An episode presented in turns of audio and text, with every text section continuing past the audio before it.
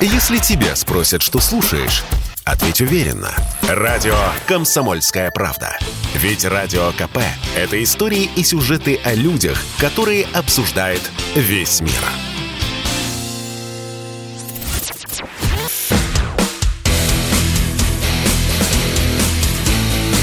Программа с непримиримой позицией. Утренний Мордан.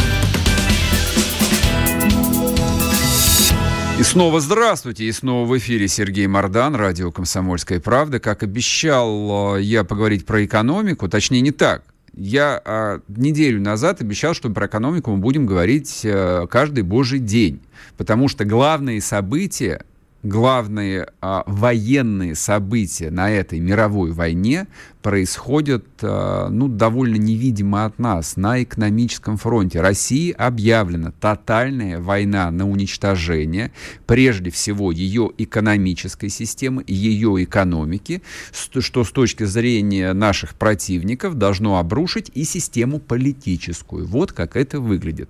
Соответственно, после инцидента в Буче а, были сразу проанонсированы новые экономические санкции, о которых будет объявлено официально сегодня. Но, в принципе, в общем, уже понятно, о чем идет речь. Но я бы сейчас хотел бы вот подвести промежуточный итог, в каком положении оказалась а, российская экономика, адекватно ли она реагирует, правительство, ну и вообще экономическая система как таковая, и что нас ждет дальше. Разговаривать будем с Александром Разуваевым, членом наблюдательного совета гильдии финансовых аналитиков и риск-менеджеров. Александр Юрьевич, здрасте. Доброе утро. Вот про риск-менеджмент это мне очень нравится. А вот давайте с этой, с этой точки зрения обсудим, а, с какими рисками а, российская экономика столкнулась и что ее ждет ну, в горизонте ближайших шести месяцев. Вот ваш прогноз. Ну, на самом деле, я оптимистично скажу. Главный риск был в том, что у нас были остановлены торги акциями на московской бирже. У нас 17 миллионов человек. Это весь класс. А, так, я прошу так. прощения, у нас какие-то проблемы со связью? Можно их решить или придется перезвонить? Давайте попробуем без видео. Вот, полегче сделаем а, эфир, может быть, будет лучше вас слышно. Так, продолжайте. А у нас 17 миллионов частных брокерских счетов на московской бирже. Угу. А, рост был в последние годы. 2018 год объявили пенсионную реформу. Люди, соответственно, средний класс решил, что копить на пенсию на старость надо самим, и деньги понес в банки. Но в пандемию ключевую ставку занизили до 4,25, то есть депозитная ставка 2-3%. Люди пошли на рынок акций, где дивидендная доходность была 8-9%. Соответственно, 17 миллионов частных брокерских счетов. Если это в ноль, то это Тимур Гайдар, 92 год, когда сгорели советские сберкнижки. То есть вы вот считаете, это, это, это, то есть вы считали, что это настолько болезненно было? Да, конечно. Так, вот, угу. Совсем недавно а, торговля возобновилась.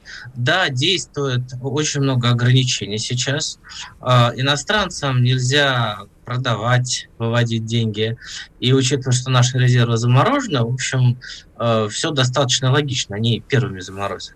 Но бумаги стоят более-менее каких-то адекватных денег, кроме Аэрофлота, но Аэрофлот как бы имеет кучу проблем сейчас, понятно, каких, э, это не удивительно. Ясно. Я... Угу. С, ак- с, а... с, с акциями понятно. Простите, что я вас прерываю, просто как бы, ну, это, в общем, э, радиоэфир, он э, свой ритм задает. Давайте переходим к следующим там существенным рискам для российской экономики. Так, значит, торговлю акциями более-менее восстановили, фондовый рынок работает. Дальше. Угроза дефолта, вот о которой вчера американцы заявляли. То есть больше нельзя будет из замороженных резервов платить. Насколько это серьезно, опасно для нас? Для россиян, для рядовых это практически э, незаметно пройдет. Просто помню 98 год, но тогда рухнули почти все частные банки. Ну, акционеры там спасли, uh-huh, Альфа uh-huh. банк спасла и так далее. А, плюс была резкая девальвация рубля, и мы очень зависели от импорта. Ну и рынок акций тогда обнулился тоже. А сейчас а, был же дефолт СССР летом 91 года, Внешэкономбанк СССР. Я думаю, что граждане СССР этого просто не заметили. Потому что, ну да, Э, держатели российских еврооблигаций не получат деньги. А, там, правда, большинство этих держателей это либо очень состоятельные россияне, потому что ну, минимальная сумма входа на этом рынке где-то миллион долларов, угу. либо банки. А, банки, я надеюсь, об этом посмотрят, если надо, спасет. Как и чего, потому что, понятно, ситуация форс-мажорная. А вот, ну а состоятельные россияне взяли на себя риски, так сказать. Ну и бог с ним, нам их не жалко, честно говоря, состоятельных россиян. То есть вы считаете, что, если, что если даже будет допущен вот дефолт по платежам, ну, в общем, это не критично с точки зрения ну, это, вот, это совсем не системы. критично. Более того, мое мнение, что в июле, в августе наши резервы разморозят. Объясню, почему, почему вы так скорее, думаете? Ага. Скорее всего, закончится военная операция раз. И июль-август – это годовые дивиденды по российским акциям. 30-40% торгуемых акций на биржах. То есть не бумаги, которые там государству или олигархам принадлежат, а вот именно торгуемых. Угу. Они принадлежат иностранным фондам, прежде всего американским. Они не получат дивиденды, если не разморозят резервы. И они уходят отсюда – но они бизнес продают, но деньги вывести-то не смогут. Угу. Чтобы получить дивиденды, вывести деньги, а, резервы будут разморожены. Это будет, конечно, положительный момент, потому что после этого можно будет говорить о том, что ну, так или иначе а, такая горячая фаза экономической войны, она закончена. Вот у меня какой вопрос. Я общался, ну, я общаюсь э, с довольно многими людьми, э, ну, вот, э, работающими, то, что называется, в реальном секторе, в больших очень компаниях. У меня складывается такое впечатление, что они находятся в каком-то оцепенении. То есть они вообще не понимают, что им дальше делать. И просто сидят и ждут. Вот просто ждут. Вот ну, это, ожида... это, это, это, это ожидание, оно чем-то хорошим закончится или нет? Ну, на самом деле, я уверен, что а, западные инвестиции у нас а, будут потихонечку меняться на индийские, китайские, турецкие и прочее. У нас будет очень а, большой а, в Россию реэкспорт товаров а, через Баку, через Ташкент. Я думаю, что будут даже специальные туры. Хочешь купить iPhone, еще что-нибудь, езжай в Ташкент mm-hmm. там или в Баку. А у нас что плохо, с моей точки зрения, это не найдет отражения в макроэкономических индикаторах там, или фондовых индексах. А у нас а, качество жизни несколько снизится. У нас э, уезжают мозги не шуты там какие-нибудь там с телевизора, а айтишники, инвестбанкиры. Это просто требования их работодателей mm-hmm. прежде всего. И мы немножечко будем похожи на Беларусь десятилетней давности. А, то есть а, не все далеко импортные товары будут представлены. Или они будут представлены по каким-то заоблачным ценам. Вот я хорошо помню Минск 10 лет назад. Угу. У них огромный магазин «Корона» в центре Минска. Там было все. Любой импорт который был завезен через Россию и даже через Киргизию. Но учитывая маржу и транспортные плечи, угу. стоило это все каких-то астрономических денег. Я уже не помню, даже один, ну, просто больших размеров ананас стоил астрономическую сумму. Ну, видимо, тебе надо, ну, купи, если это смысл. Но это, условно жизни. говоря, как было там в начале, в середине 90-х, а, когда вместо супермаркетов привычных сегодня были валютные магазины. И если уж ты по-настоящему крутой чувак, то ты ехал в какой-нибудь бывший седьмой континент, вот, и покупал тот самый ананас за какие-то конские деньги, стоимость которого была равна, там, не знаю, месячному доходу. А, Ирландский дом на Да, да, да, да, абсолютно верно, Irish House. А, слушайте, скажите мне, пожалуйста, а почему, ну, даже на уровне риторики российское правительство вот никак себя не проявляет в этих условиях экономической войны? То есть мы вообще ничего от них не слышим? там, заседание какого-нибудь экстренного штаба, срочные решения, не знаю, там, создание Государственного комитета обороны и прочее. Они тоже ну, в оцепенении или нет? Я, я думаю, что да. Я думаю, что все в оцепенении, а, потому что все-таки а, у нас со времен СССР а, была модель, которая в буржуазной России достигла своего апогея. Россия продает нефть и газ в Европу. Угу. Получает за это валютную выручку, и на эту выручку покупает все, что ей нужно. И еще наши люди едут там, не знаю, в Египет, Турцию, Доминикану и так далее. Теперь, когда кран вот этот валютный, ну не то что перекрыт, но в общем, непонятно, что с ним будет, как что делать, никто ничего не знает. И у нас же не только правительство, у нас 50-70% ВВП – это госкомпания Роснефть, та же и так далее. Uh-huh. Там, я думаю, тоже никто не знает, что делать. Но хорошо, что Роснефть, Газпром там, Уралкали завязались на Китай. Но все-таки европейский рынок для нас очень важен со всех точек зрения. А с вашей точки зрения, требуются ли какие-то экстраординарные методы ручного управления экономикой, именно вот как экономикой, как системой? Или действительно вот та выбранная стратегия много-много лет назад о том, что рынок сам себя отрегулирует, оно, в общем, вывезет и в этот раз? Ну, я вот скажу вещь, наверное, непопулярную э, с формальных таких патриотических э, принципов.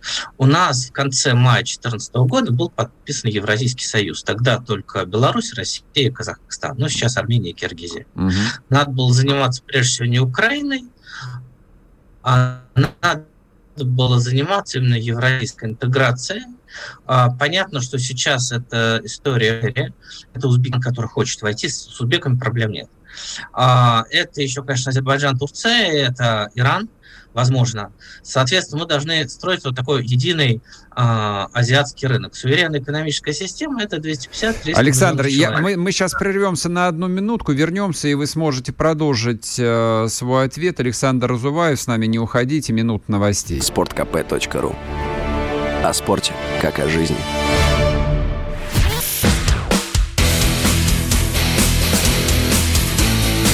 Программа с непримиримой позицией. Утренний Мордан. И снова здравствуйте, и снова в эфире Сергей Мордан, радио «Комсомольская правда», трансляция на YouTube-канале «Мордан Эфир». А мы разговариваем с Александром Разуваемым, экономистом, членом наблюдательного совета гильдии финансовых аналитиков, риск-менеджеров. Я почему подчеркиваю это, друзья мои, потому что а, мы говорим с человеком, который разбирается в том, как это работает на самом деле, а не теоретизирует. Александр Юрьевич, вы начали говорить о том, что после 2014 года нужно было заниматься созданием собственного такого, ну, достаточно большого, емкого экономического рынка, а не продолжать играть в европейскую геополитику. Так, правильно я понял? А, правильно. При этом а, надо понимать, что а, люди в Беларуси, в Казахстане, вот не политики или топ-менеджеры компаний, а люди угу. захотят с нами быть в этом пространстве, тогда и только тогда, когда россияне в долларах или в евро будут зарабатывать намного больше, чем они. Ну, с Белоруссией обычно так и было, а вот Казахстан примерно одинаково. Угу. А, наши, не знаю, там, ЦБ, условно говоря, даже их не предупредили, когда была девальвация 2014 года. Понятно, что их валюты от российского рубля сильно зависят. А нужно было надо... предупреждать? Как же так-то? Это же у нас же рыночная экономика, тут же ни, ни на что не, ну, ясно повлиять. было, не, нефть там в четыре раза сложилась, ЦБ решил, что курс держать не будет. Надо угу. хотя бы было как-то им это сказать. А что касается того, что делать сейчас, вот я смотрю так, Россия без этих 300 миллиардов долларов, ну, международных резервов замороженных, живет. А вот 300 миллиардов, это, ну, не все так знают, это советские сберкнижки, советские рубли 91 года. Да вы что, это примерно ну, так, такие же деньги сгорели тогда? 300, по-моему, 314 миллиардов рублей, 300 с маленьким хвостиком. Угу. Но, так, ну, если надо, можно добавить. У нас получается один советский рубль, один доллар. Ну, раздайте людям деньги эти сейчас. Во-первых, они побегут опять менять э, на рубли существенную часть. Эти деньги вернутся. Но таким образом можно решить проблему бедности. Но если мы видим, что страна может жить без этих 300, угу. ну так и, по крайней мере, в этом случае э, эти деньги окажутся, в пассив это вклады люди получат, да, актив э, у Сбера, но Сбер должен подумать, как грамотно все это дело инвестировать, а, чтобы эти деньги не потерять. Но это уже второй вопрос. Но мы можем решить проблему бедности, потому что мое мнение, что проблема бедности в России это не там олигархи, которые что-то украли, или там не низкие зарплаты, хотя не соответствуют производительности mm-hmm. труда. Это то, что сгорели все советские сбережения в ноль.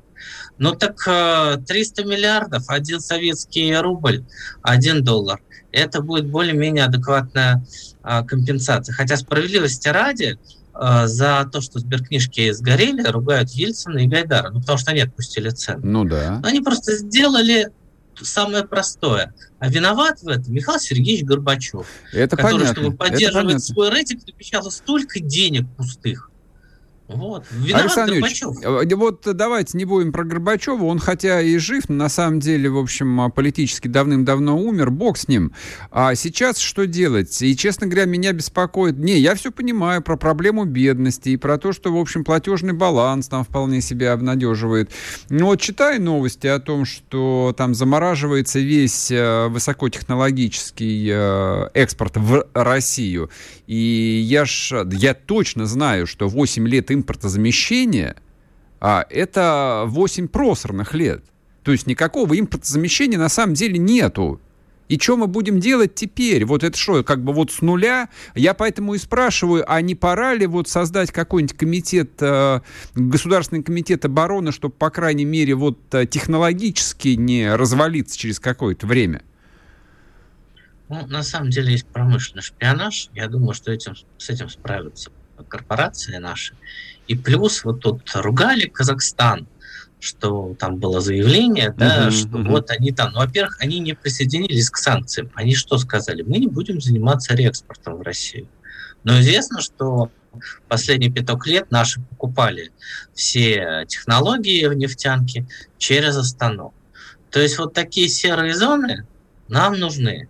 А, скорее всего, Казахстан и Азербайджан. Угу. Вот две такие страны. Азербайджан будет, скорее всего, скорее всего еще заниматься экспортом а, нашего газа. Труба «Газпрома» это позволяет. А больше у нас как бы альтернатив нету, но Советский Союз после Великой Отечественной войны все же разрушено был, надо было восстанавливать. Было не до технологий. И наши очень хорошо занимались а, шпионажем. А, соответственно, технологии у нас появлялись. И Союз жил, вообще СССР – основную часть своей жизни был под санкциями, в отличие от Российской империи.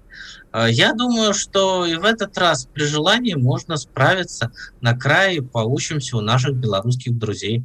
Господин Лукашенко тоже работает. А, хорошо, ладно, что-то украдем, секреты, чертежи и все остальное прочее. С, вас, с вашей точки зрения, вот а, то, как а, российская большая экономика устроена, там, ну, либо олигархическая, либо госкомпания, либо там, где они срослись, вот, на почве освоения бюджета, они внутренне способны пережить кризис? Они, они, ну, реально, там есть люди, есть потенция, есть ли желание, страстное желание действительно эти секреты украсть?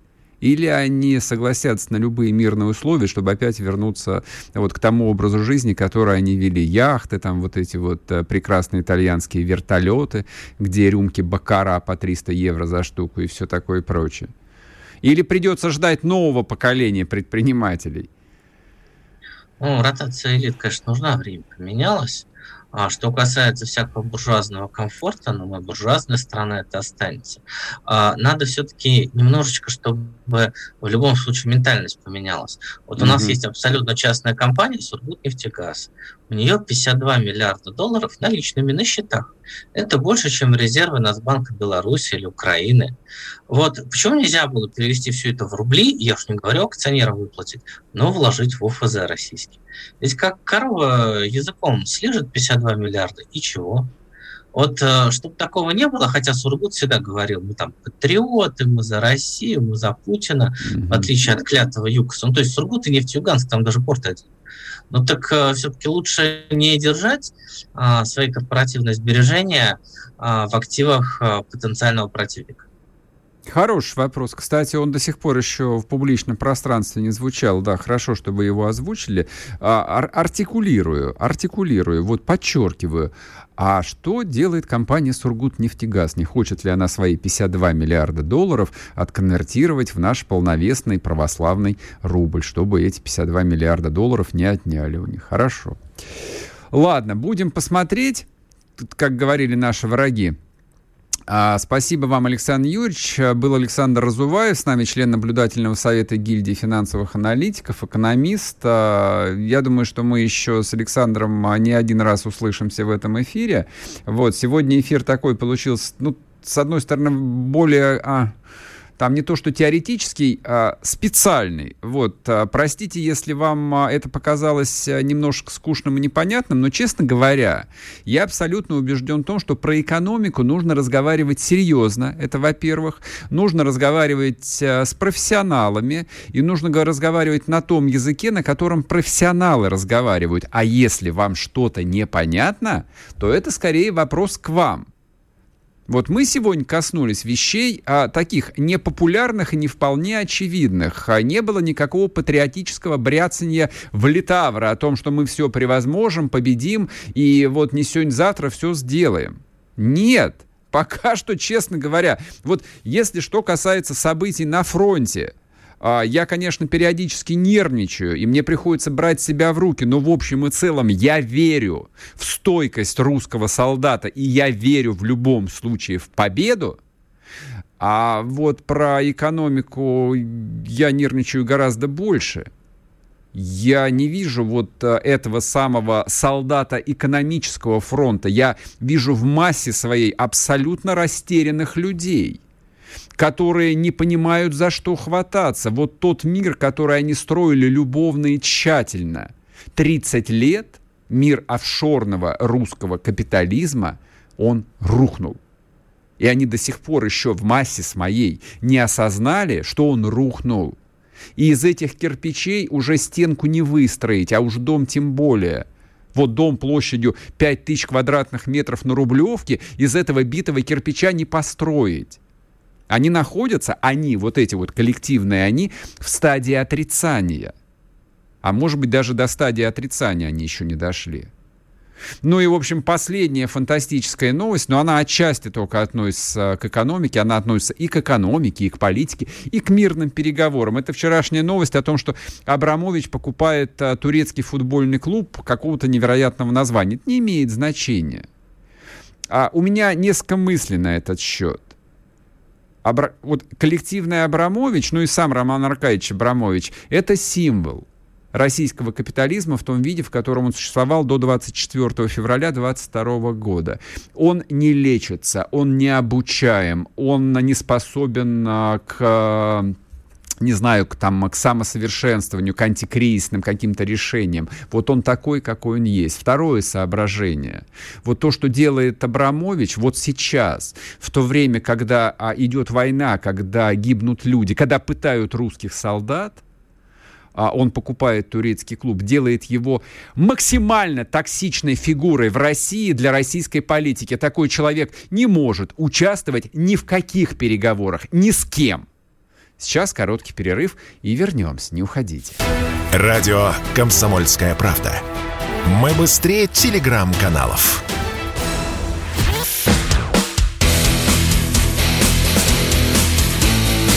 Программа с непримиримой позицией. Утренний Мордан.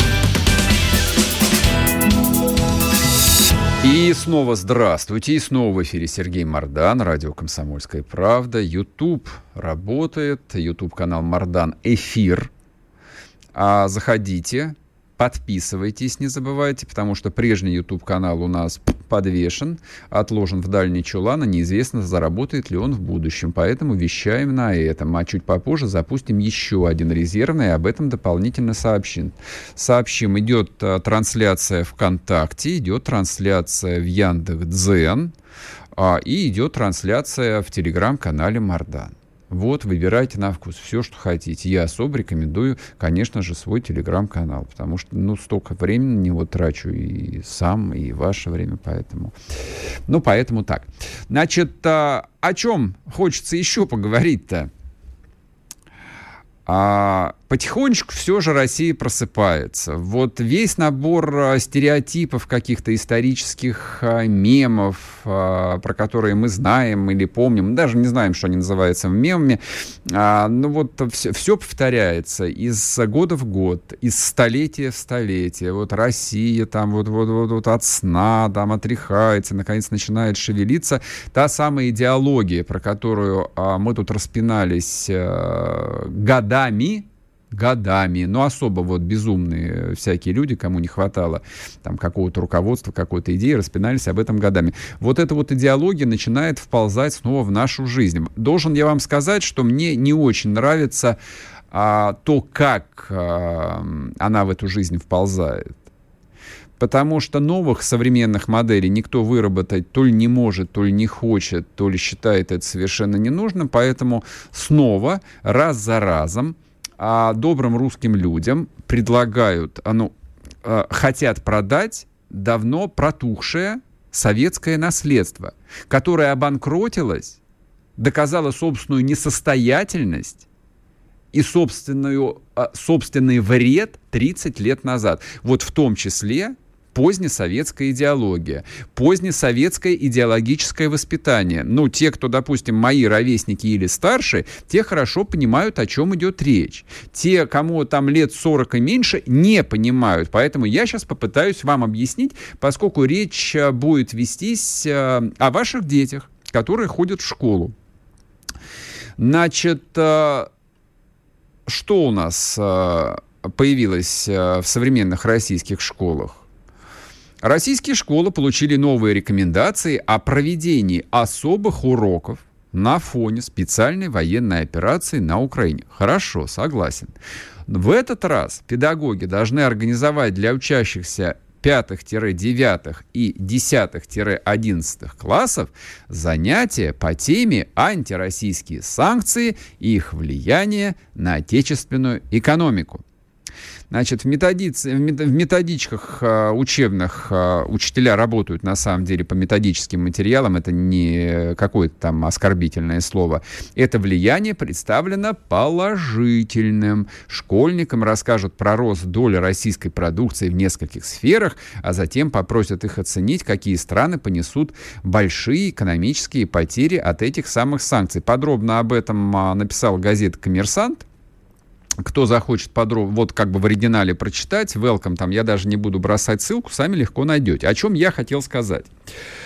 А, на самом деле, мы второй месяц живем а, внутри истории. А, мы переживаем просто невероятные а, исторические метаморфозы, которые изменят, даже не сомневайтесь, точно точно изменят нашу жизнь, жизнь наших детей, изменится жизнь всей Европы, Насчет всего мира я не скажу, но вот жизнь евразийского континента и американского изменится до неузнаваемости. Я сейчас даже не говорю о том, хорошо это или плохо. Это просто факт, это данность. Вот а, многолетняя, многодесятилетняя наша стратегия сохранения стабильности, сохранения скреп, сохранения какой-то мифической традиции, придуманной, никакой традиции на самом деле не было. Традицию отменили в 91 году. А, ну, в общем, главное, чтобы все было тихо, спокойно и без а, каких-то перекосов и раскачивания лодки. Вот эта стратегия больше не работает. Уже второй месяц, как она не работает. По идее, а Министерство образования в том числе, там, или курирующий вице-премьер, я не знаю, кто курирует образование, и знать этого не хочу, должны были бы собрать специальное совещание, на, на совещание, на котором, ну, допустим, там 10 или 20, ну, не, на, на самом деле нет, не больше 10 а самых умных, самых способных людей должны были бы провести, ну, такие некие там командно-штабные учения под названием «Ребят, Значит, э, на Украине происходят э, драмати... очень драматические события, которые объективно детям нужно как-то объяснять, подросткам нужно подросткам хотя бы, маленьких не трогайте, ладно, им сейчас не до этого, но подросткам, которые живут внутри социальных сетей, нужно объяснить картину мира, что с ней происходит вот я за последние пару недель э, разговаривал, ну, с несколькими, допустим, э, моими ровесниками и людьми младше, то есть, ну, у кого дети, ну, вот условно, там, подросткового возраста, допустим, там, от 12 до 20 лет. Это вопрос, который не придуман, это вопрос, который существует, это проблема, которая существует. Дети, ну, хорошо, если они спрашивают мнение родителей, допустим, или дедушек, дедушек бабушек, а, что происходит, а почему идет война, а какие цели, а с кем идет война, то есть специальная военная операция, простите меня, пожалуйста. Но дети, скорее всего, спрашивают, с кем идет война и почему. Дети, они такие, они же не знают, э, как действует э, российское уголовное законодательство. Вот поэтому они спрашивают именно про войну. И родители часто сами не знают, что им ответить. То есть, когда они пытаются воспроизвести вот тот словесный мусор, который потоком льется, допустим, э, из телевизора, он не работает он неубедительный. Я, как человек, который часто ходит достаточно телевизор, точно это знаю. То есть я стараюсь со своей стороны говорить простыми словами, как я думаю, как я это чувствую, но телевизионный формат дает очень мощные ограничения. Плюс он тоже очень инерционный.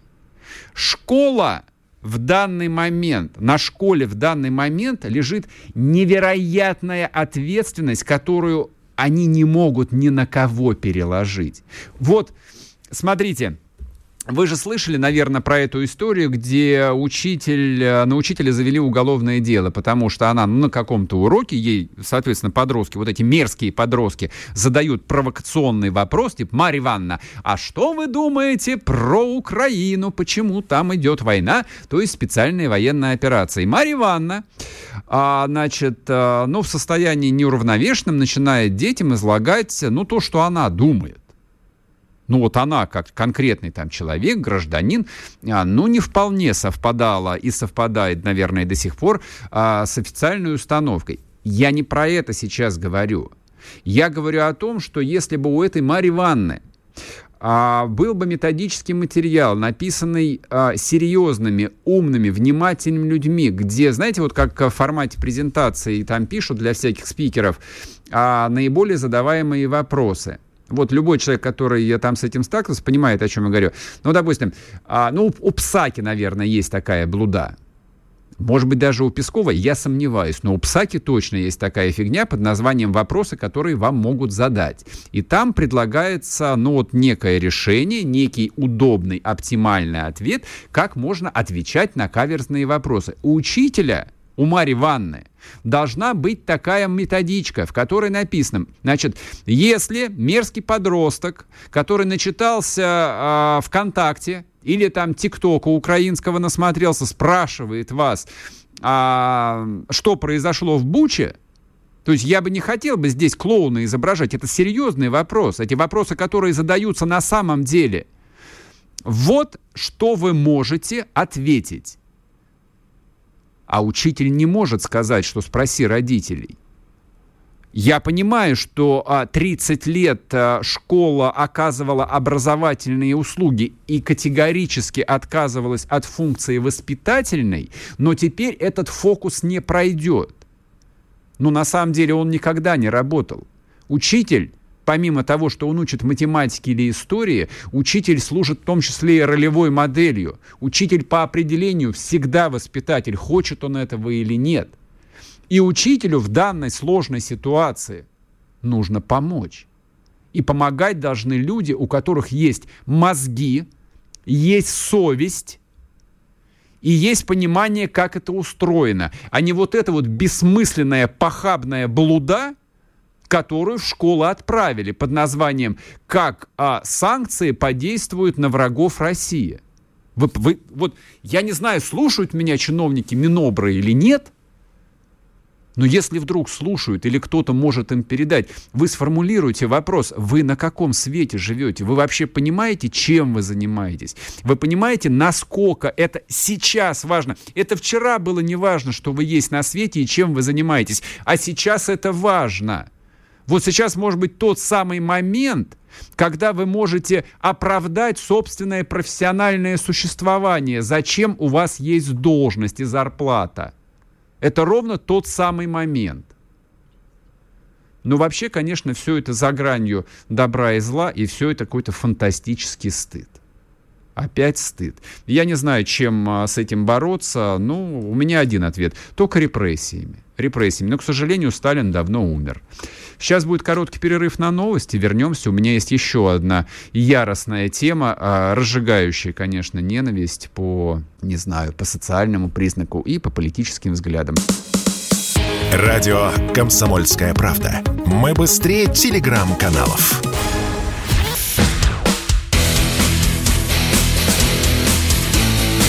Программа с непримиримой позицией. Утренний Мордан. И снова здравствуйте, друзья мои. И снова Сергей Мордан, радио «Комсомольская правда». Трансляция идет на YouTube-канале «Мордан Эфир». Это новый канал, работает он сколько, четвертый день, поэтому заходите, подписывайтесь. А главное, кто смотрит трансляцию, а, не жалейте своих лайков. Это важно для того, чтобы, в общем, мы подросли до того момента, пока Google нас опять не забанит. Значит, а, я бы хотел бы рассказать вам про совершенно фантастическое событие, случившееся в городе Герой Большой Москве. А как вы знаете, Москва очень большой мегаполис, в нем живет по разным данным от 12 до 15 миллионов человек, некоторые говорят даже 20 миллионов человек. Ну, в общем, такой больш большая агломерация, делится она на муниципальные округа. В каждом округе есть свои депутаты. Я не знаю, зачем нужны муниципальные депутаты. Не спрашивайте меня. Я понятия не имею, зачем нужны муниципальные депутаты, но они, тем не менее, есть. И вот в таком Красносельском округе а, ну, не самый козырный округ Москвы, знаменит он только тем, что там есть большой красивый а, монастырь. А, вот в этом округе так получилось, а, властвуют практически, доминируют а, депутаты, которых а, до 24 февраля 2022 года было а, принято называть оппозиционными или либеральными. А вот как их называть а, сейчас, а, я в некотором затруднении. Может быть, вы напишите мне и скажете какие-нибудь новые метафоры, эпитеты. Но для того, чтобы вы поняли, о чем идет речь, послушайте, пожалуйста, кусочек а, обсуждения, который был на заседании вот этих самых муниципальных депутатов о каком досуге развлечении может идти речь, э, когда ведутся э, на территории соседнего суверенного государства боевые действия, осуществляется агрессия нашей страны. О каком конкурсе детского рисунка может идти речь? Или об организации танцевальных программ, приуроченных э, к Дню Победы, когда у нас в Украине дети становятся сиротами. И я считаю, что вот все усилия гражданского общества должны быть направлены только на то, чтобы остановить войну и вывести э, войска России с территории Украины. А чем конкурс рисунков помешал? Вы, по-моему, зациклились. Да. Идет война, мы зациклились. Строили для себя мы, чиновники для Дни Победы, и к чему это привело? К, к, к образованию фашистского государства. Ты имеешь в виду? Как? России. Россию Украину? я имею в виду. Да, вот видите, а, вполне конкретный депутат а, муниципальный Красносельского района а, наговорил себе на уголовную статью. Но дело даже не в этом. Я не про это. Хотя на самом деле это случилось не вчера вечером, ну, даже если бы это случилось вчера вечером, вот представьте себе, допустим, во второй половине дня, 5 апреля, случается заседание а, депутатов а, муниципального округа Красносельск, на которых там несколько людей наговаривают себе на статью. По идее, что должно было бы произойти в таком, ну, нормальном, обычном очень, очень традиционном тоталитарном государстве. Но они же сказали, что Россия фашистское государство. Фашистское государство в переводе, ну в исходном смысле, это государство тотальное. То есть, где все управляется государством, и государству подчинено абсолютно все, начиная от экономики, идеологии, там, все, продолжай. А, но вот что должно было произойти в таком в тотальном государстве? То есть этих э, людей, этих хороших, добрых э, москвичей должны были бы м, глубокой ночью арестовать, погрузить э, в черные воронки, ну или точнее, в, скорее в микроавтобусы «Мерседес» с затонированными стеклами, на которых ездят а, ну, специальные подразделения, там, ФСБ, наверное, или Росгвардия, или полиция. Я не знаю, кто должен был к ним приехать. И их должны были отвезти ну, в какое-нибудь э, специальное учреждение, ну, типа внутренняя тюрьма Лубянки, которой на самом деле давно уже нет. Но есть другое какое-нибудь заведение. И там, наверное, уже до утра, вот до сегодняшнего эфира следователь должен был бы направлять им лампу в лицо и проводить какой-нибудь допрос.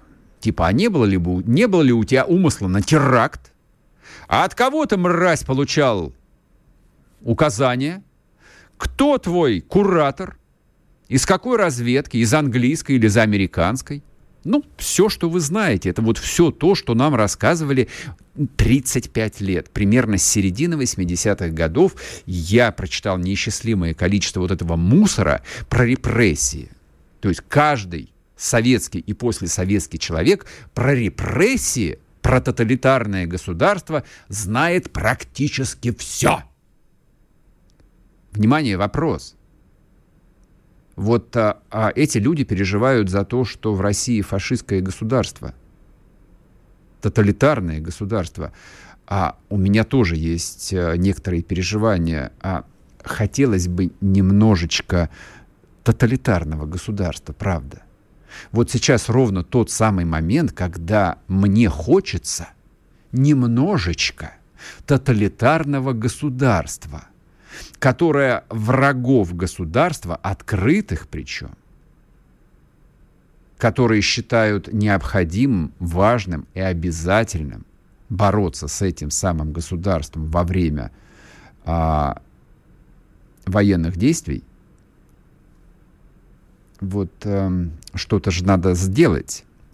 То есть я понимаю, что питерские полицейские пришли в книжный магазин «Листва», где им сказали, продается экстремистская литература, и они изъяли там книжки, а, вы не поверите, Эдуарда Лимонова. Они изъяли книжки Эдуарда Лимонова и задержали двух покупателей и, по-моему, трех или четырех продавцов. Это книжный магазин, который, кстати, э, собирает э, гуманитарку для Донбасса. Ну да ладно, это Питер. А это не Питер. А это не книжный магазин.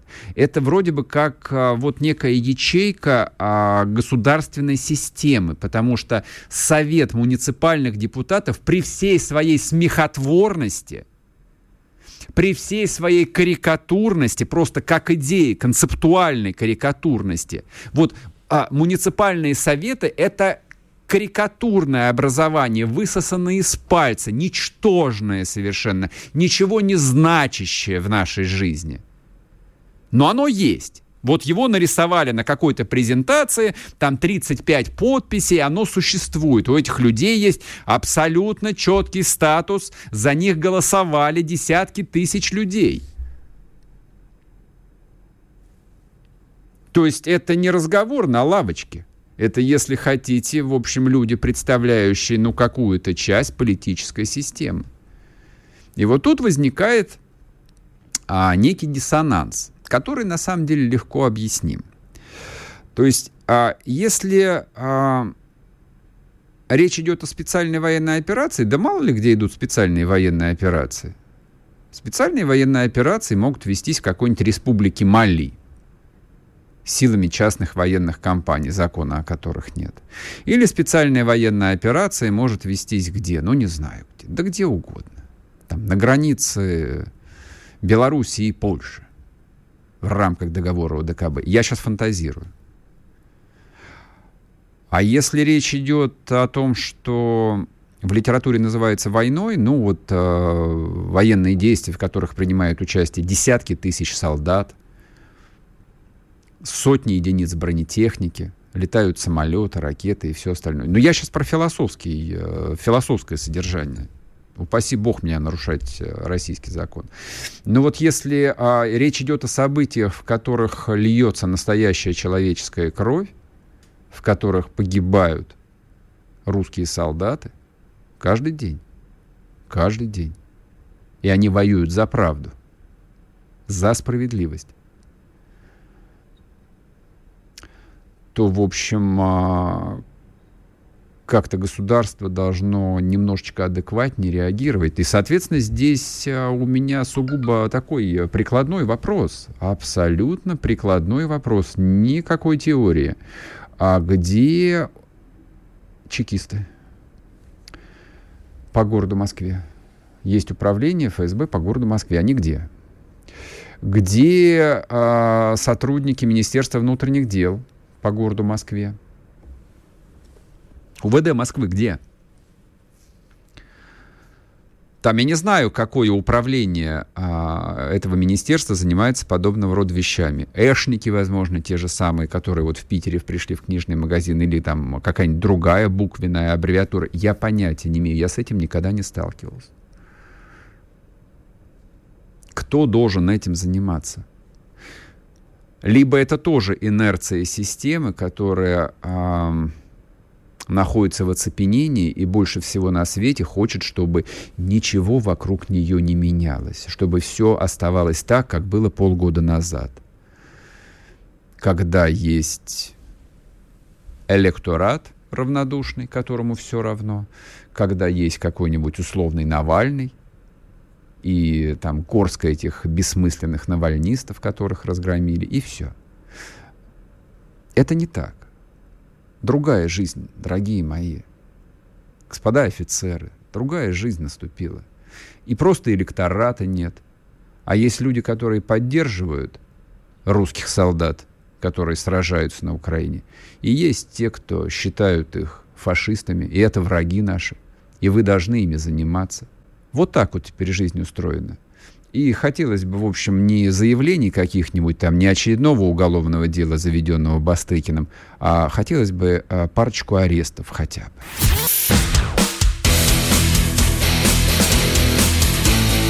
Утренний Мордан. Если тебя спросят, что слушаешь, ответь уверенно. Радио «Комсомольская правда». Ведь Радио КП – это самая топовая информация о потребительском рынке, инвестициях и экономических трендах.